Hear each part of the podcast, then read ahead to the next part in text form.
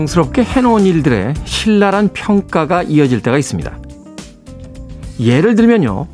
힘주어 써놓은 글에 재미없다고 쉽게 말해버리는 옆 사람의 무신경함 같은 것이죠. 화가 납니다만 옳은 말이라는 쓴 인정을 해야 할 때 문득 엉뚱한 생각을 해봅니다. 글을 다시 쓰는 것이 좋을까요?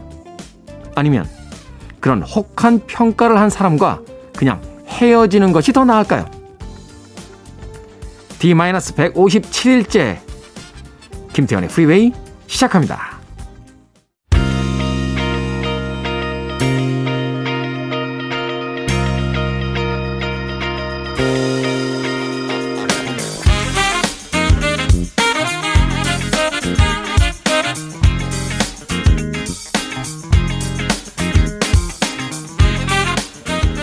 빌보드 Kid의 아침 선택 김태훈의 Freeway 저는 클테짜 쓰는 테디 김태훈입니다.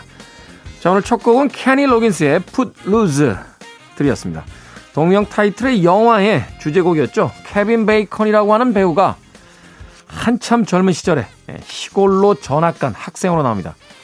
춤과 로큰롤을 금지한 그 시골에서 멋지게 춤을 춰 보이는 그 엔딩 장면이 꽤나 인상적이었던 영화 Footloose에 담겨져 있던 곡 중에서 케니 로긴스의 Footloose 들으셨습니다. 자, 토요일 1부 순서 시작했습니다. 토요일 1부는요, 음악만 있는 토요일로 꾸며드립니다. 좋은 음악들 3곡, 2곡 이어서 붙여서 보내드립니다. 한 곡의 음악이라도 더 들을 수 있는 아주 여유로운 토요일 아침 꾸며드리도록 하겠습니다. 자, 그리고 2부에서는 북구북구 진행됩니다. 북칼럼니스트 박사씨, 그리고 북튜버 이시한 씨와 함께 책 이야기 나눠보도록 하겠습니다.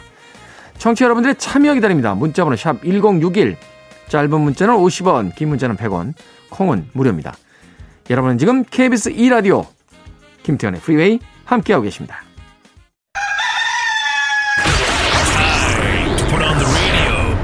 김태훈의 Freeway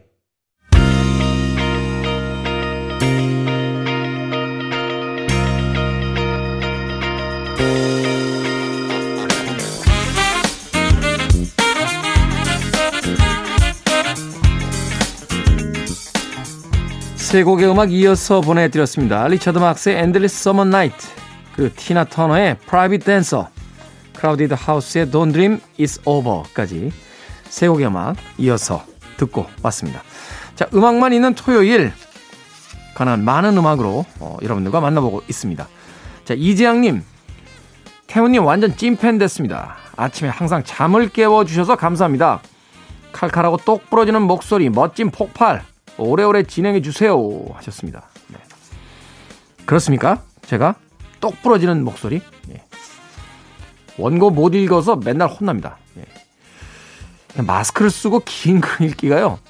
좀 쉽지는 않습니다. 읽다 보면 어디 한 구석에선가 한국말인데 평생 한국어를 썼는데 발음하기가 참 묘한 그런 네, 구간들이 나와요. 그럴 때 틀립니다. 네. 어김없이 틀려요. 남들은 그럴 때 이렇게 안 틀리고도 가는데 나는 틀릴 것 같다. 그럼 꼭 틀리더라고요. 네. 인생이 참 정직한 사람인 것 같아요. 집에 와서 볼펜이라도 물고 연습 좀 해야 될 것 같습니다. 예. 간장 공장 김 간장장은 네, 간 공장장이냐 이거 옛날에 많이 했었는데 이재양님 자주자주 와주시길 바라겠습니다. 자 배종원님 마음이 왜 이리 초조한지 모르겠습니다.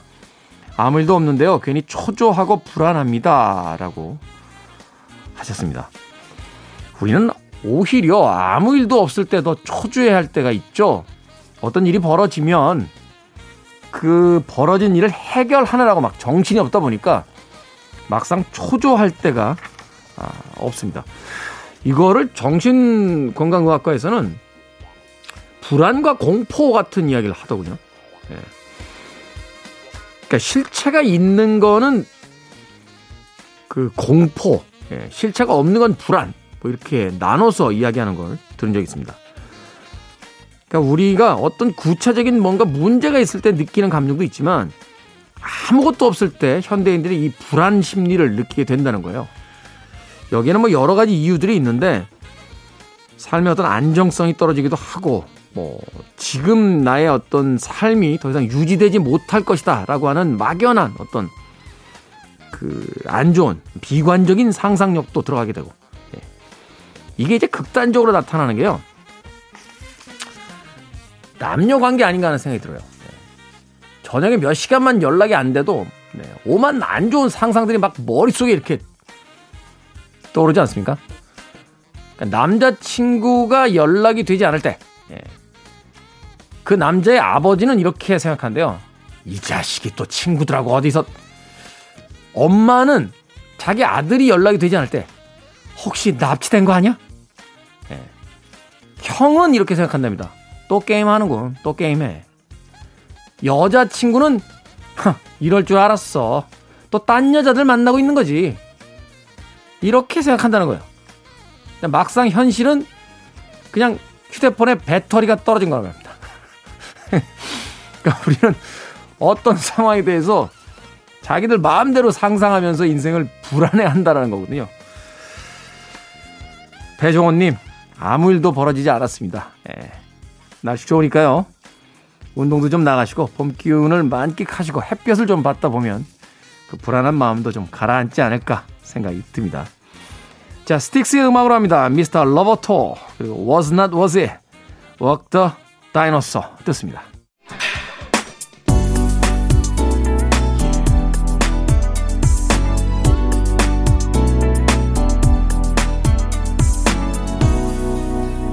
김태훈의 Freeway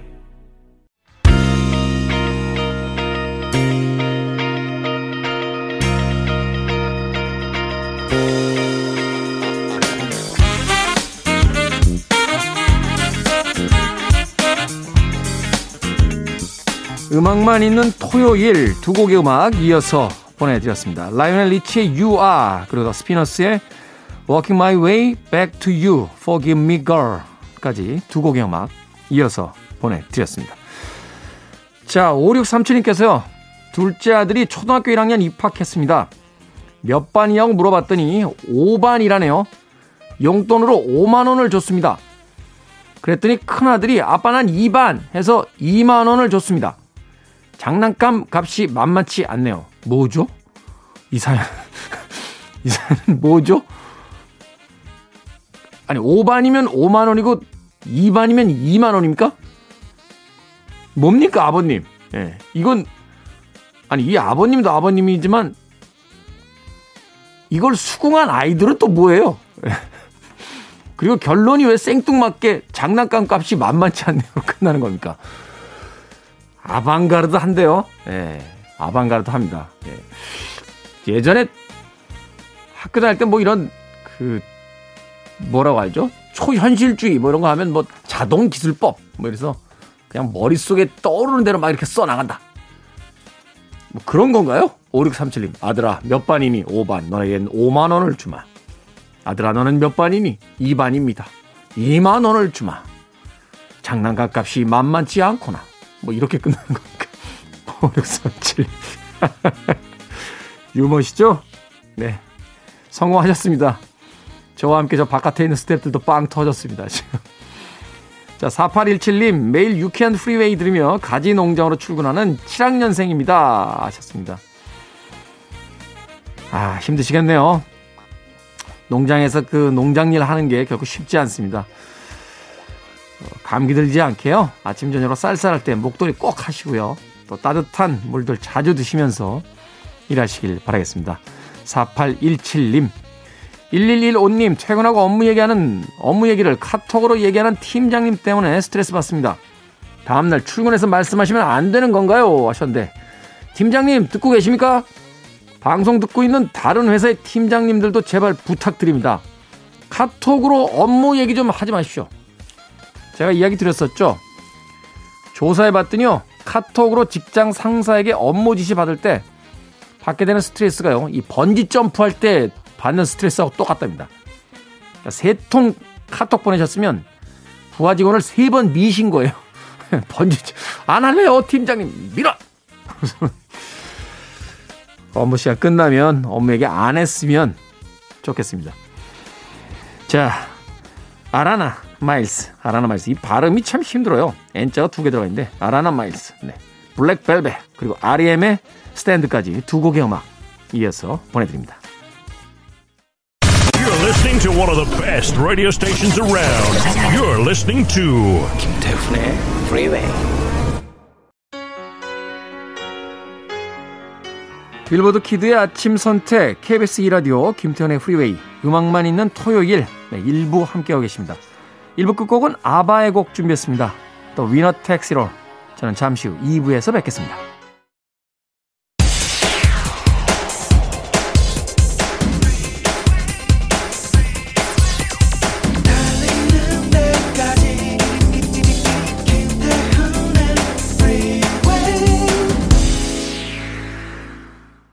테리 깁스의 곡으로 토요일 2부 시작했습니다. Somebody's Knocking 들으셨습니다. 자, 2부는 예고해드린 대로요, 어, 북구북구 책을 읽어드리는 시간으로 꾸며드립니다. 북칼럼니스트 박사씨, 그리고 북튜버 이시안 씨와 함께 재미있는 책 이야기 잠시 후에 만나봅니다. I want it. I need it. I'm desperate for it. Okay, let's do it. 김태훈의 Freeway.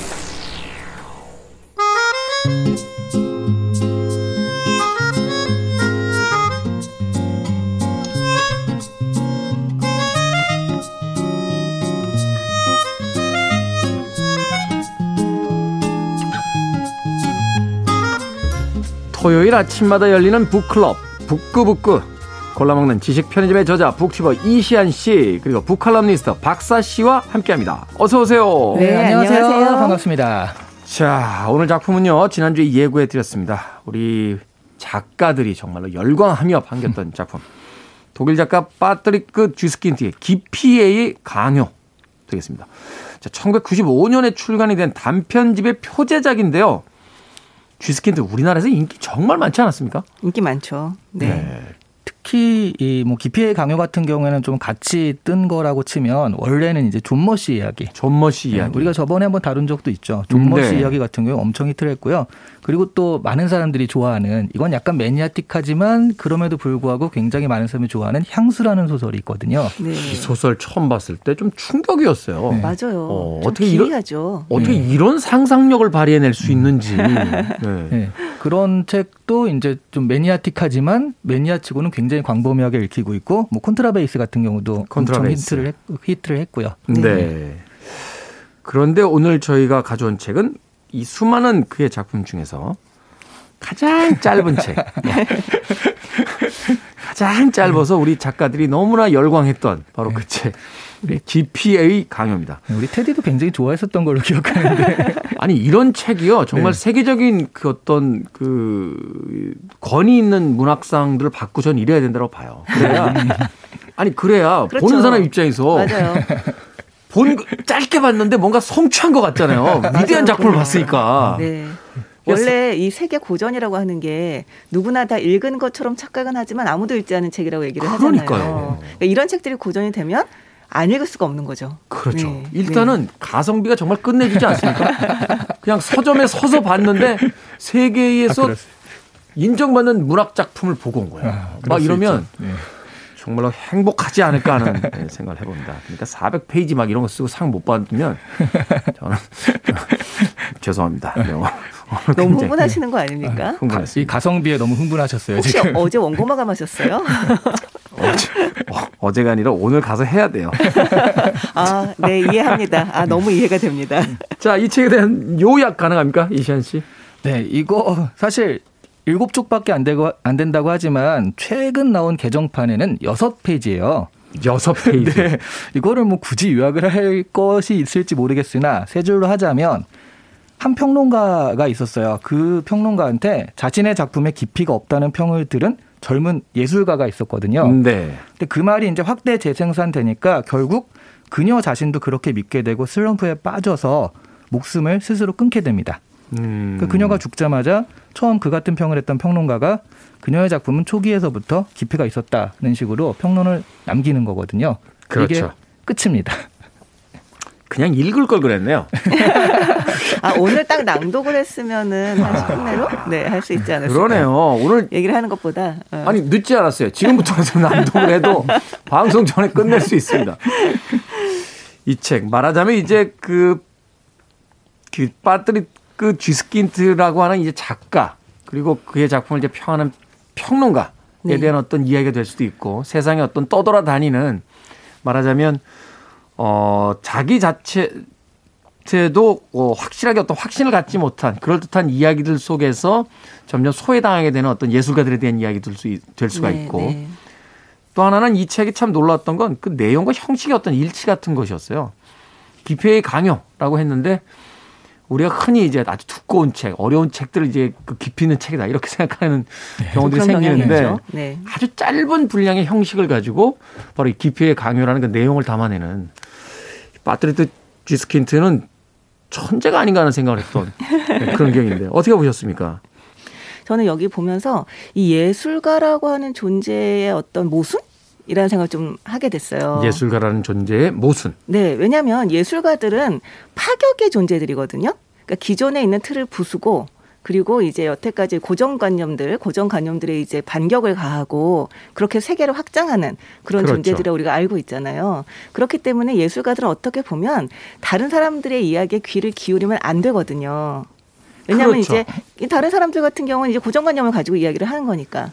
그런데 또 따지고 보면 예술가들만큼 정말 남의 그 이야기에 좌우되는 사람들이 없어요. 존재 증명하려고 하고 인정 투쟁하려고 하고 정말 그렇죠. 남에게 좀 이렇게 추앙받고 싶어하는 그런 욕망 속에서 살잖아요. 네. 옛날에 제 후배가 그런 적이 있었어요. 그런 일을 한 적이 있었는데, 아, 나는 남들이 좋아하는 거가 아니라 정말 내가 좋아하는 거, 남들이 하라고 하는 게 아니라 내가 좋아하는 거, 내가 해야 되겠다고 생각하는 것 하면 살아봤어.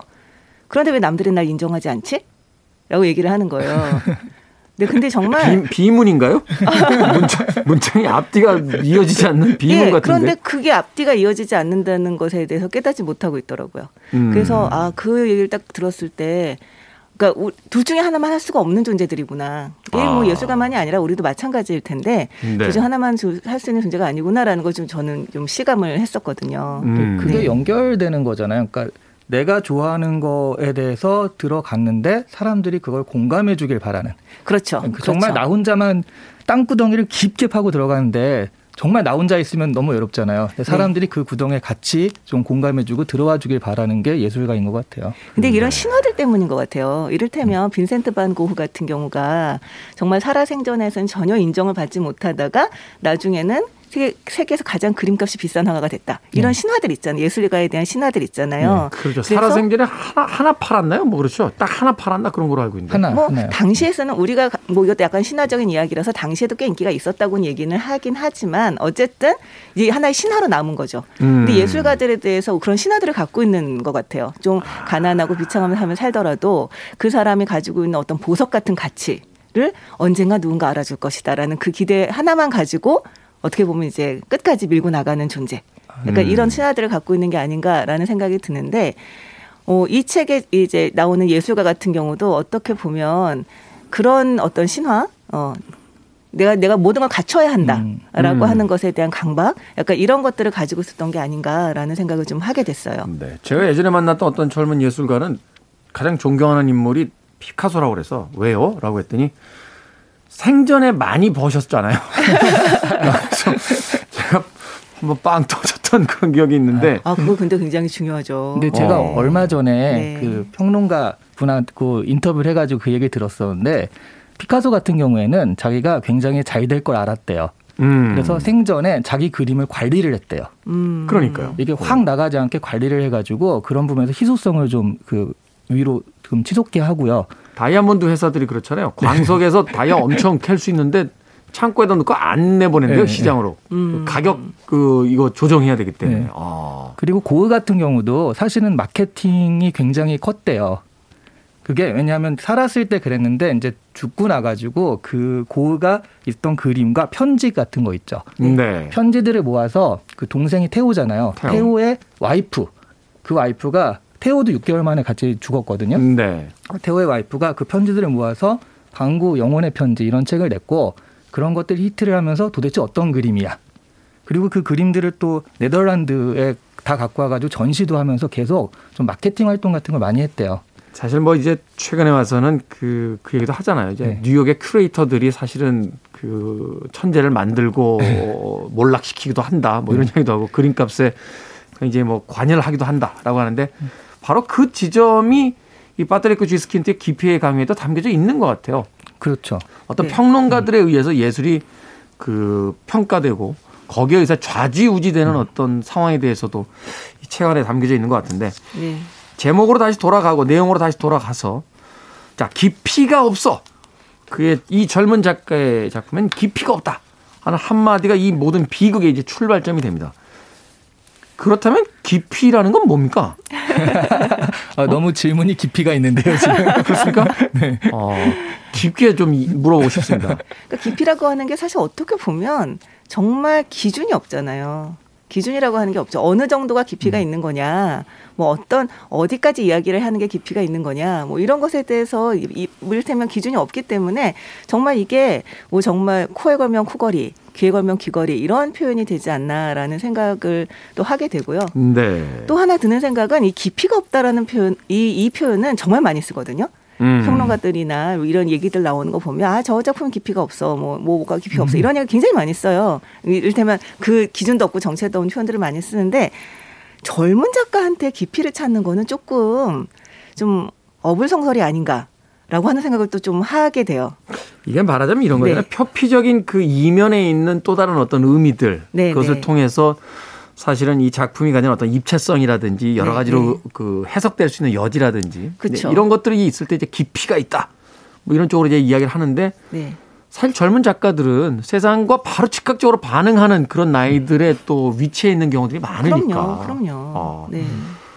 그러니까요. 그 그러니까 깊이라고 했을 때 지금 말씀하신 대로 두 가지, 그러니까 구체적으로 보자면 네. 그러니까 사실 그냥 넘어가면 넘어갈 수 있는 얘기지만 구체적으로 들어가 보자면 첫 번째 말씀하신 대로 좀 다양한 해석의 여지. 음. 그 다양한 해석의 여지라는 건 얼핏 보면 굉장히 모호하다는 뜻이거든요. 음. 그럼 보통 사람들 읽기에는 아 그래서 여기 간다는 거야, 만다는 거야.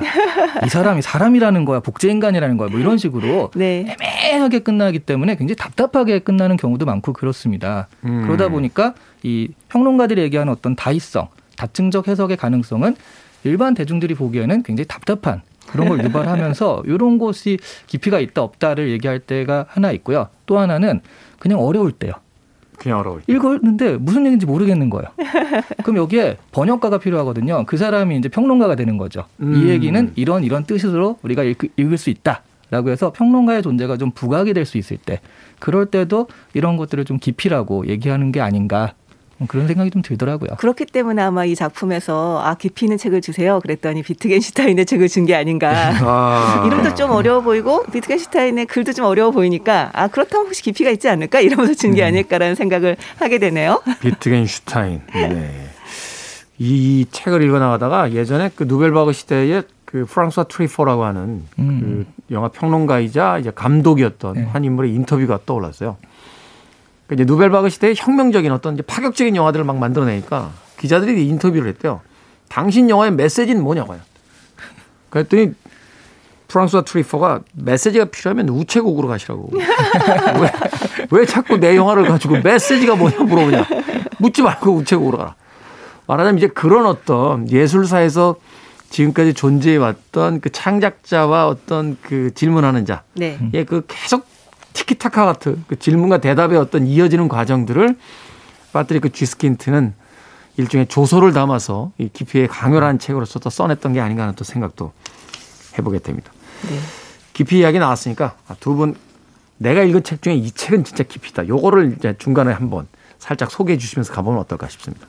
그럼 깊이에 대한 좀 형상화가 좀 이루어질 것 같은데. 음, 아그 그래요? 그게 좀 음. 떠오르는 게 있나요? 아니, 생각할 시간을 주시기 위해서 지금 음악을 소개하기 전에 이렇게 얘기를 하고 그 사이에 생각하라고 지금 약간 아, 그렇습니까? 네, 배려를 해주신 거거든요. 아 그래요?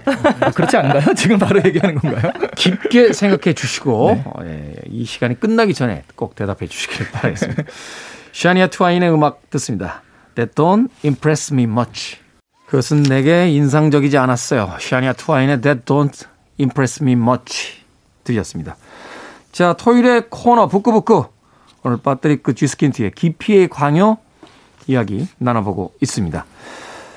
자, 평론가의 비평, 그리고 그 비평을 앵무새처럼 옮기는 사람들 때문에 화가 갑자기 강박에 빠지게 되면서 자살까지 이르게 되는데, 자, 누구에겐가 이게 대수롭지 않게 던진 한마디가 사실은 그 사람에겐 굉장히 오래 남아있게 되잖아요. 네.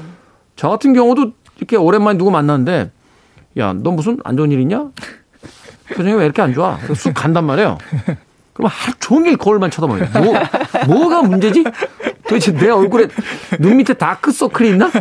막 이러면서 이제 고민을 하게 되는데, 어, 의외로 다른 사람 말에 신경을 많이 쓰시네요. 저요? 예. 저도 이제 제 멋대로 사는 사람인데, 예. 다른 사람 얘기에 신경 씁니다. 예술가시군요. 어, 전형적인 예술가. 예술가셨어. 그 심리를 아주 잘 이해하시겠군요. 책에서 잠깐 빠져나와서 두 분에겐 그런 경험들 없으셨어요? 많죠. 어, 많으실 텐 음. 것 네. 같은데. 네. 음. 근데 이게 딱 그 제가 생각하기에는 그러니까 저 사람 말이 저는 사실은 굉장히 다른 사람 말에 신경을 좀 덜 쓰는 스타일이긴 한데요. 이런 경우에 딱 와서 박히는 게 내가 스스로 의심하고 있을 때, 음. 그러니까 아 나 이런 게 좀 안 되는데 라고 생각하고 있을 때 그 얘기를 딱 하는 순간 완전히 그 비수에 꽂힌 것 같은 그런 느낌이 들 때가 있거든요. 맞아요, 음. 맞아요. 그래서 이게 그냥 다른 사람들 말에 무조건 신경 쓴다라기보다는 나도 말하진 않았지만 또 의식하진 않았지만 무의식적으로 아 이런 점이 좀 안타까운데 네, 좀 아쉬운데라고 생각하는 것들을 건드렸을 때 그랬을 때 좀 더 크게 와박히는 것 같아요. 네. 그렇죠. 사실 근거 없는 비난 같은 경우는 이제 어느 정도 그 경험들이 축적이 되면 네. 충분히 이제 걸러낼 수가 있는데 네. 내가 생각하기에도 내가 아 요게 좀 모자란데 네. 요 부분을 콕 집어서 얘기하면 사실은 제가 오프닝에도 그 얘기 썼어요. 정성스럽게 글을 썼는데 옆 사람이 참 그 글이 별로다라고 얘기할 아, 때 네. 그러면 글을 다시 쓸 것이냐 아니면 그 사람과 의절할 것이냐. 이게 이제 내 인생에서 가장 복잡한 문제 중에 하나다. 아, 근데 그거는 해법이 있어요. 그러니까 스스로도 쓴 다음에 내 글이 내가 생각해도 좀 마음에 안 든다. 근데 그 사람이 얘기를 했다. 그럼 글을 다시 써야 되는 거고, 어 진짜 잘 썼는데 그렇게 얘기하면 앞으로도 그 사람은 계속 그렇게 얘기할 사람이거든요. 그 음. 의절을 하는 게 맞습니다. 아. 그렇습니까? 네. 자기 자신 믿는 게 네. 제일 중요한 거죠. 그렇게 보면. 네. 저 같은 경우는 조금 약간 다른데 저는 이름이 박사잖아요. 네. 그러니까 진짜 그 이름과 얽어서 얘기를 많이 하세요. 이를테면 이름값 좀 해라. 라던가 아. 니면 아, 그럴 수 있겠네요, 진짜. 예, 예. 아니면은 아 역시 박사라서 그런지 라던가 아, 예. 이런 아. 식으로 계속 어떤 평가들을 이름과 엮어서 이제 아. 평가들을 하는 거죠. 그게 일- 그렇기 때문에 아마 제가 다른 이름을 가지고 살아본 적이 없어서 잘 모르겠지만 아마 그렇기 때문에 저는 더 평가를 많이 받게 되지 않나 주변에서 농담처럼 건네는 어, 그런 그러네요. 네, 그런 생각을 좀 해요. 그래서 어렸을 때는 진짜 이렇게 약간 오기 비슷하게 내가 내 이름을 세우겠다. 이게 어. 무슨 저, 저 조선시대에 무슨 우리 가문을 세우겠다. 약 이런 자세로 내가 진짜 박사 딱 검색하면 내 이름이 더 먼저 나오게 사람들이 박사하면 나를 먼저 생각을 하게 그렇게 세우겠다. 뭐 이런 야망을 가진 적도 있었는데. 이야, 그러면 이제 네. 어린 시절부터 그렇죠. 내가 박사니까 난 무조건 박사하겠단다. 아니죠. 그건 아니죠. 아, 아니야. 아니 왜냐하면 박사가 되면 박사 박사가 되잖아요. 박사, 박사, 제가 그렇네요. 제 인생을 걸고 몸개그 할 일이 있어요. 평생을 놀림을 받을 텐데. 아 그렇게 살 수는 없죠. 그건 아니지만 저 박사 씨에게는 좀 죄송합니다만 저 10초만 주십시오. 박사, 박사. 야, 이건 좀, 이건 좀 아니네요, 진짜. 네 그래서 제가 주변 사람들이 아 아버지가 딸이 박사길 바라셨나 봐요. 이러면 그랬으면 그렇게 지었을 리가 없다. 아. 박사 박사가 되는데 그게 네. 지금 생각해 보면 박사 박사보다 더 곤란한 게 석사인 것 같아요. 박사 석사님 이런 거. 석사, 석사는 석사님이라고 안 석사. 부르잖아요. 그럴 수, 그럴 수, 그러니까. 네. 사람이 어딘가에 한번 상처를 받고 어느 한마디를 가지고 사람을 그 이야기하기 시작하면 이게 네. 정말로 엄청난 파급을 가져올 수밖에 없다. 이런 이야기가 이제 여기서 펼쳐지는 거잖아요. 네. 그렇죠. 우린 누군가에게 끊임없이 이야기를 건네고 또 그 이야기에 대한 대답을 듣게 되는데 저는 그 사람의 표정 하나만을 가지고도 어떤 상처를 받을 때가 있는데 바로 그러한 것이 어떤 예술가와 평론가의 관계 속에서 이루어졌을 때 어떠한 일들이 벌어지는가. 네. 자, 그런데요. 정작 이 평론가는 자기의 그 한마디 때문에 화가 극단적인 선택을 했다는 걸 모릅니다. 그렇죠. 그리고 그녀의 죽음에 오히려 단평을 남기는데 요건 좀 읽어드려도 될 것 같아요. 예. 뛰어난 재능을 가진 젊은 사람이 상황을 이겨낼 힘을 기르지 못한 것을 다시 한번 다 같이 지켜보아야 하다니 이것은 남아있는 우리 모두에게 또 한 번의 충격적인 사건이다. 무엇보다도 인간적인 관심과 예술적인 분야에서 사려 깊은 동반이 문제되는 경우에는 국가 차원의 장려와 개인의 의욕만으로는 충분하지 않다. 그러나 결국 비극적 종말의 씨앗은 개인적인 것에 있었던 것으로 보인다. 소박하게 보이는 그녀의 초기 작품들에서 이미 충격적인 분열이 나타나고 있지 않은가. 사명감을 위해 고집스럽게 조합하는 기교에서 이리저리 비틀고 집요하게 파고듦과 동시에 지극히 감정적인 분명 헛될 수밖에 없는 자기 자신에 대한 피조물의 반항을 읽을 수 있지 않은가? 숙명적인 아니 무자비하다고 말하고 싶은 그 깊이의 강요를 자기가 했잖아요.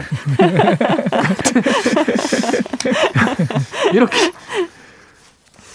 아 저도 사실 어떤 분야에서 평론가라는 걸 직업을 가지고 있습니다만 아, 이 시간을 빌어서 저희 동종 직업군을 대표해서 다시 한번 사과의 말씀 네, 드리고 싶습니다. 아, 그런데요. 네. 사실 저는 제가 이제 대학원생 때 그때 무비위크라는 잡지가 있었어요. 지금 폐간이 됐는데 네. 무비위크라는 잡지에 4년 동안 이 영화평을 쓴 적이 있거든요. 네.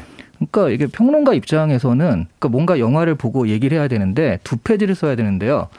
이게 정말 재밌었다 하고 끝나면 안 되잖아요. 그렇죠. 그러니까 뭔가 자꾸 이야기들을 좀 해야 되고 그리고 사실 그냥 일반 대중들이 보기에 똑같은 얘기들을 굳이 지면으로 이렇게 할 건 없으니까 뭔가 다른 얘기들을 찾아내야 된단 말이죠. 네, 게다가 그녀도 좀 갖춰야 된다라는 생각이 들면 네. 좀 칭찬 일색으로 하긴 좀 그러니까 그렇죠, 그렇죠. 좀 뭔가 문제를 좀 지적해야 될 것 같고 또 그렇기도 하죠. 그, 예. 그리고 칭찬만 쓰면은 아뭐 뭐, 글이 있다 이랬어 뭐 이런 얘기도 듣기도 하고요. 뭐 줄에서 그러니까 비평 뭐 이런 얘기를 어, 듣고 뭔가 네. 여기서 뭔가 다른 거를 자꾸 찾아내야겠다라고 하면 좀 안 보이는 면들 이런 것들을 찾아내다 보면 사실은 이렇게 되는 경우도 많거든요. 아, 네. 동종업종으로서 약간 비겁한 변명처럼 들립니다. 아, 먹고 살려니까 지면을 채워야 되니까. 아니 저도 사실 그 지금은 폐간된 그 무비크란 잡지 네네. 저도 꽤 오랫동안 거기다 이제 아, 글을, 네네. 썼었는데 아 저도 거기 연재했었는데. 그죠? 어, 네. 어, 다 같은 거다. 시기가 조금 다르긴 했는데 아, 네네. 저도 사실 거기에 썼던 글을 뭐 책을 한 권 내기도 했었는데 그때가 한참 이 공격적인 어떤 사고를 가지고 있었던 나이였던 것 같아요. 네. 그래서 세상 모든 것들에 대해서 비판적으로만 이렇게 쳐다보던 시기인데 그런데 그렇게 계속 글을 썼다가는 주변에 친구가 하나도 없을 것 같아요. 제가, 제가 작전을 바꿔 썼던 게 뭐냐면 마음 놓고 공격해도 전혀 미움받지 않을 어, 이런 대상이 누가 있을까? 이미 돌아가신 외국 사람? 아닙니다. 그럼요. 저는 저를 공격하기 시작했어요. 그러니까 이 찌질한 30대 남자의 일상을 계속 영화하고 연결지어서 썼더니 너무 많은 사람이 좋아해 주는 거예요.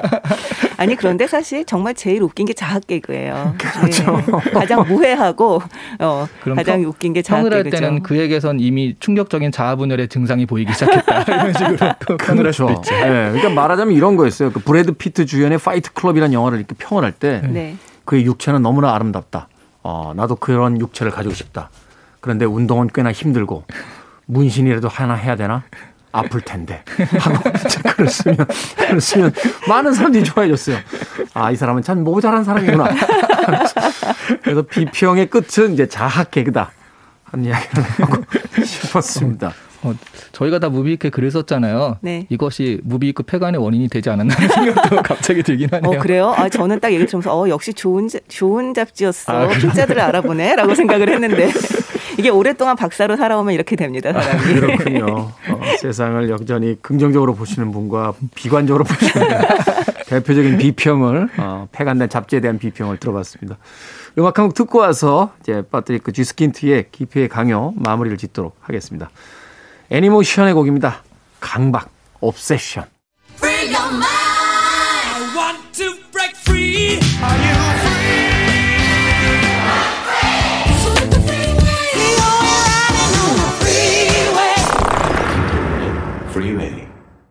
빌보드 키드의 아침 선택, 김태원의 프리웨이, 북칼럼니스트 박사 씨, 그리고 북튜버 이시한 씨와 함께 북구북구 오늘 파트리크 쥐스킨트의 깊이에의 강요 이야기 나눠보고 있습니다.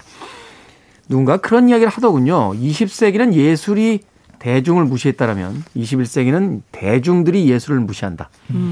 스마트폰이라는 이제 새로운 기기가 생겨 인터넷망을 통해서 어, 세상의 모든 정보에 접근할 수 있게 되자 대중들이 다 비평가들이 됐죠. 그렇죠.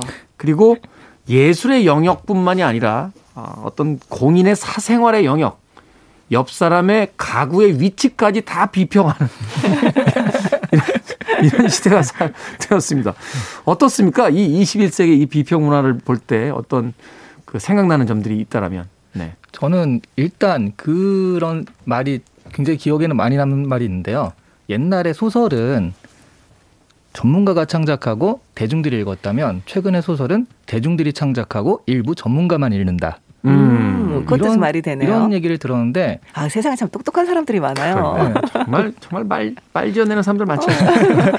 이 대중일 거야, 아마. 이 말을 만든 사람이. 그렇죠. 근데 이 전문가라는 사람들이 결국 이걸 보면은 뭐 뭔가 얘기를 하게 되면 아무래도 이런 식으로 그 말이 좀 많아지고 또 자기가 아는 것들을 많이 갖다 써야지 이게 또 그럴듯해 보이니까 여러 가지 이론들이 붙어지고 그러다 보니까 굉장히 좀 우리가 생각하기엔 뭐 저렇게 과하게 얘기를 하나 하는 것들도 많은 것 같아요. 음, 과한 해석들이 네, 네. 오히려 어떤 대단한 작품들을 하찮게 여기는 비평도 있지만 아무것도 아닌 것을 과하게 네. 예, 여기게 되는 것들이 또 있지 않은가. 저는 사실 비평은 아닙니다만 그런 추세가 우리의 그 일상이 너무 많다라고 생각이 돼요. 그러니까 말하자면 이제 TV에서 보여주는 어떤 먹방이라고 불리우죠.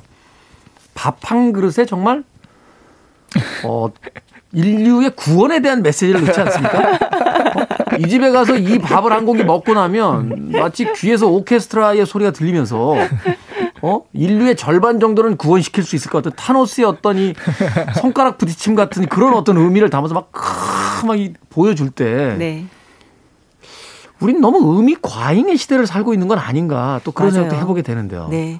저는 정말 이 파트리크 쥐스킨트가 아까 천재 아닌가? 뭐 약간 이런 생각을 하셨다고 하셨는데 저도 그런 생각이 드는 게 제일 이제 그렇게 생각하게 되는 건 이분이 은둔자라는 점이죠. 은둔자죠. 네, SNS도 당연히 하지 않고, 네. 네. 자신의 정체를 거의 밝히지 않고 아주 이 대중과 철저하게 좀 그 유리된 상황 속에서 자기 작품만을 쓰고 있는 그런 상황인데 그게 어떻게 보면 자기 멘탈을 지키는 데는 이, 이, 이 거대한 흐름에 휩쓸리지 않고 자기 멘탈을 지키는 데는 가장 좋은 방법이 아닐까라는 생각이 저는 좀 들거든요.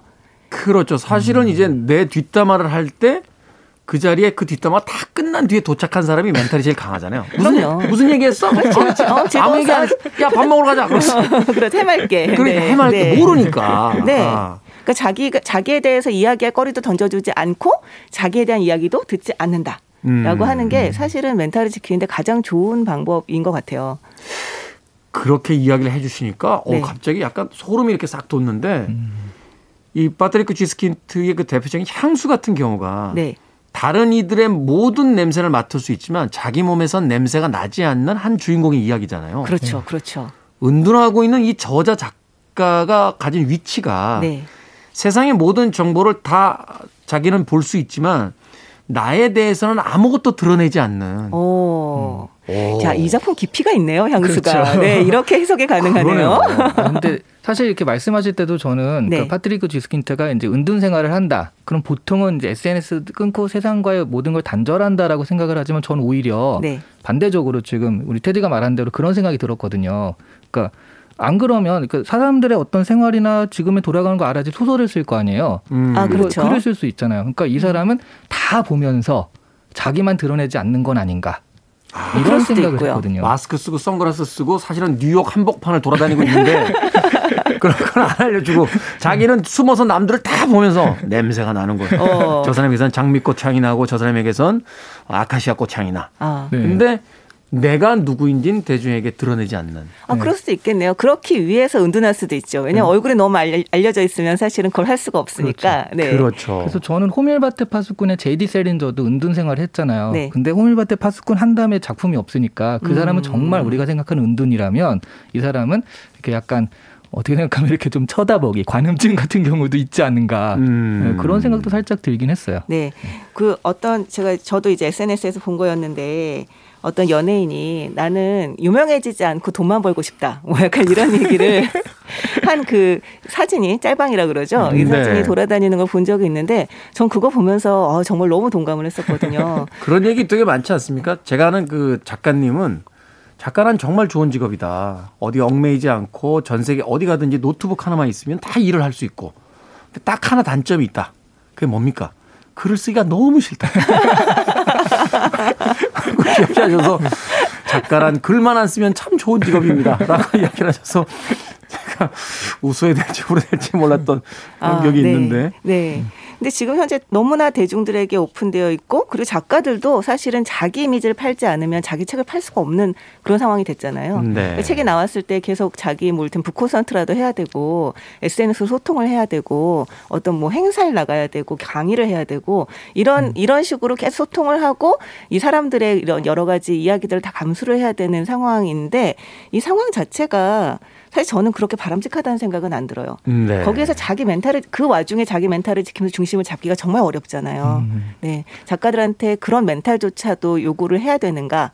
저는 좀좀 쉽지 않은 상황에 우리 모두 작가로서의 삶을 하고 있지 않나라는 생각을 하게 됩니다. 그럴 수 있겠다라는 생각을 합니다. 사실은 이제 영화라든지 드라마 그 배우들 중에서도 그 계약서에 그게 있대요. 영화에 출연하지만 그 홍보 활동엔 참여하지 않겠다. 음. 대중들과 만나는 건 부담스럽다라는 이야기를 하는 배우들도 있고 또 작가들 중에도 그런 이야기 하시더라고요. 400페이지가 넘는 책 안에다가 내가 하고자 하는 얘기를 다 썼는데 또 무슨 인터뷰를 하면서 그 이야기를 내 구두로서 설명을 해야겠는가. 그렇죠. 거기에서 그쵸. 어떤 피로감 같은 것들을 또 이야기하시는 분들도 분명히 있거든요. 네. 또 그리고 작가들 입장에서도 그렇지 않겠어요? 작품 다 내놨는데 거기 또 공격적인 어떤 비평가들이 나타나서 이 부분은 좀 이상한 거 아닙니까? 라고 이야기할 때 느끼게 될 어떤 당혹스러움 그렇죠. 그런 것들도 분명히 있지 않을까 하는 생각이 듭니다. 그래서 네. 예전에 저 제가 이제 배웠던 저희 학교 대학교의 그 교수님은 굉장히 유명한 시인이신데 그분이 그- 정말 유명하기 때문에 발표를 하면 많은 이제 기자들이 와서 물어본대요. 평론가들이나 기자회견처럼 와서 물어보는데 교수님 이거는 이런 뜻으로 우리가 해석할 수 있겠습니까? 라고 하면 절대로 얘기하지 않고 그냥 싱긋 웃으신대요. 싱긋. 예, 슬쩍 웃으시면 그리고 이제 넘어가잖아요. 그러면 다음 날 기자들이 정말 어, 여러 가지 의미를 다 담아서 그 당신도 보시면서 음 내가 이런 뜻도 해석할 수 있겠구만 하면서 자기도 되게 좋아한다고 절대로 의미를 하나로 딱 얘기하지 않고 그냥 놔두면 많은 분들이 그것을 예, 좀 다의적으로 해석을 해주셔서 그래서 자기는 웃음의 전략을 가지고 있다라고 얘기를 하시더라고요. 제 친한 영화 감독이 있는데 제가 술 마시다 그런 얘기 한 적 있어요. 아, 감독님 그 작품의 이 장면 어, 굉장히 인상적이었습니다. 이거 이런 의미죠? 딱 했더니 김태훈 씨. 네. 제가 다른데 인터뷰할 때 그 장면을 그렇게 얘기해도 되겠습니까?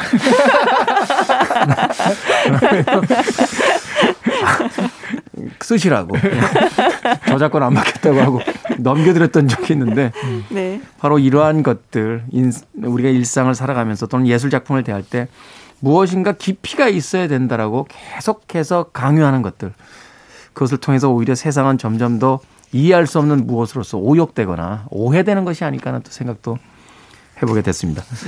자 오늘 북구북구에서 빠뜨리 끝 G스킨트의 기피의 강요 어, 읽어드렸습니다. 자, 이 코너 시작할 때 제가 두 분에게 숙제 내드렸죠. 자, 나의 인생에서 이 작품이 가장 깊이 있는 작품이었다. 라고 생각하는 작품이 있으면 한 작품씩만 소개를 해달라. 어떤 작품들인지.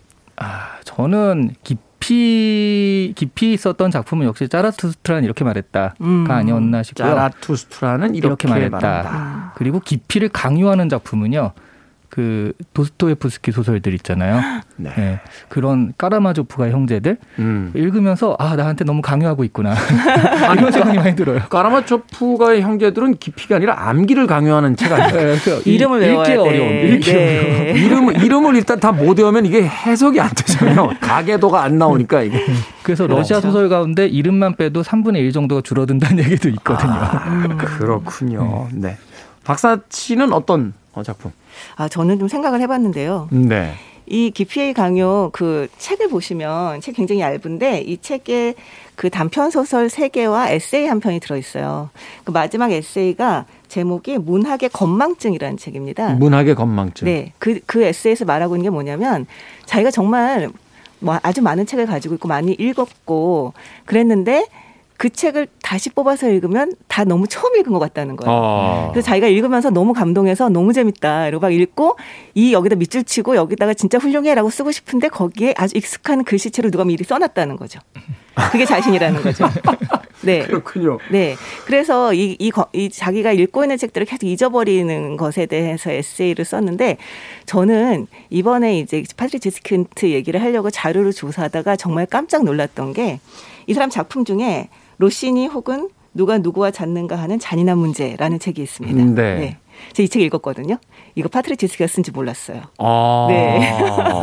그래서 제가 어, 그 너무 깜짝 놀라면서 아니 내가 분명히 이 책을 읽었는데 어떻게 이 사람 건지 몰랐지 생각하다가 그 문학의 건망증 에세이를 떠올리면서 아 그렇지 이건 나만의 문제가 아니지 그렇군요.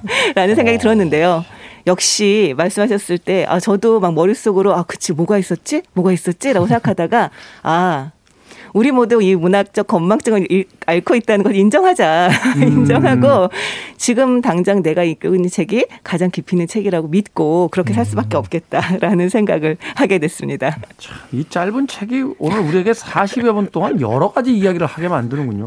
이것 이것도 사실 우리가 깊이를 강요한 게 아닌가. 어. 여섯 페이지밖에 안 되는데 40, 50분을 떠들었으니까요. 어, 박사 씨의 이야기 듣다 보니까 저도 떠오른 한 시인의 일화가 있습니다. 아, 그 시인의 시죠. 어, 술을 마신 채 들어와서 무엇인가를 끄적거렸다. 아침에 일어났더니 무슨 글인지 알 수 없다. 술을 다시 마시고 들어오니 보인다. 다시는 술 먹지 말자라고 쓰여 있다. 네. 그 김영등 시인의 반성이죠. 네. 반성이라고 하는 아주 유명한 시였는데 네. 오늘 참 이 짧은 책 하나가 우리에게 던지는 그 잔잔한 파문이 의미 있는 아 또 깊이를 강요하는군요. 이 토요일에 생각할 거리가 됐으면 하는 생각 해 봅니다. 자 다음 주에도 어, 책 읽어 드리겠습니다. 미리 좀 예고를 해 볼까요? 박사 칼럼니스트의 추천책입니다. 헤르만 헤스의 시타르타. 어, 전공이시잖아요. 아 전공이라뇨. 그냥 좋아합니다. 자 방송 들으시기 전에 한번좀 읽어보시는 건 어떨까 가벼운 제안 드려보겠습니다. 자 북튜버 이시안 씨, 북칼럼니스트 박사 씨와 함께 다음 주에 아, 또 다른 책 이야기로 돌아오겠습니다. 고맙습니다 두 분. 네, 안녕히 감사합니다. 계세요. 자 음악 한 곡 듣습니다. 랜디 마이즈너, Deep Inside My Heart.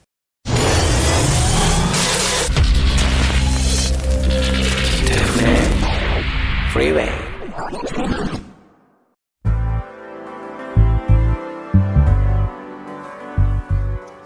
KBS 2라디오 김태원의 프리웨이 D-157일째 방송 이제 끝날 시간입니다.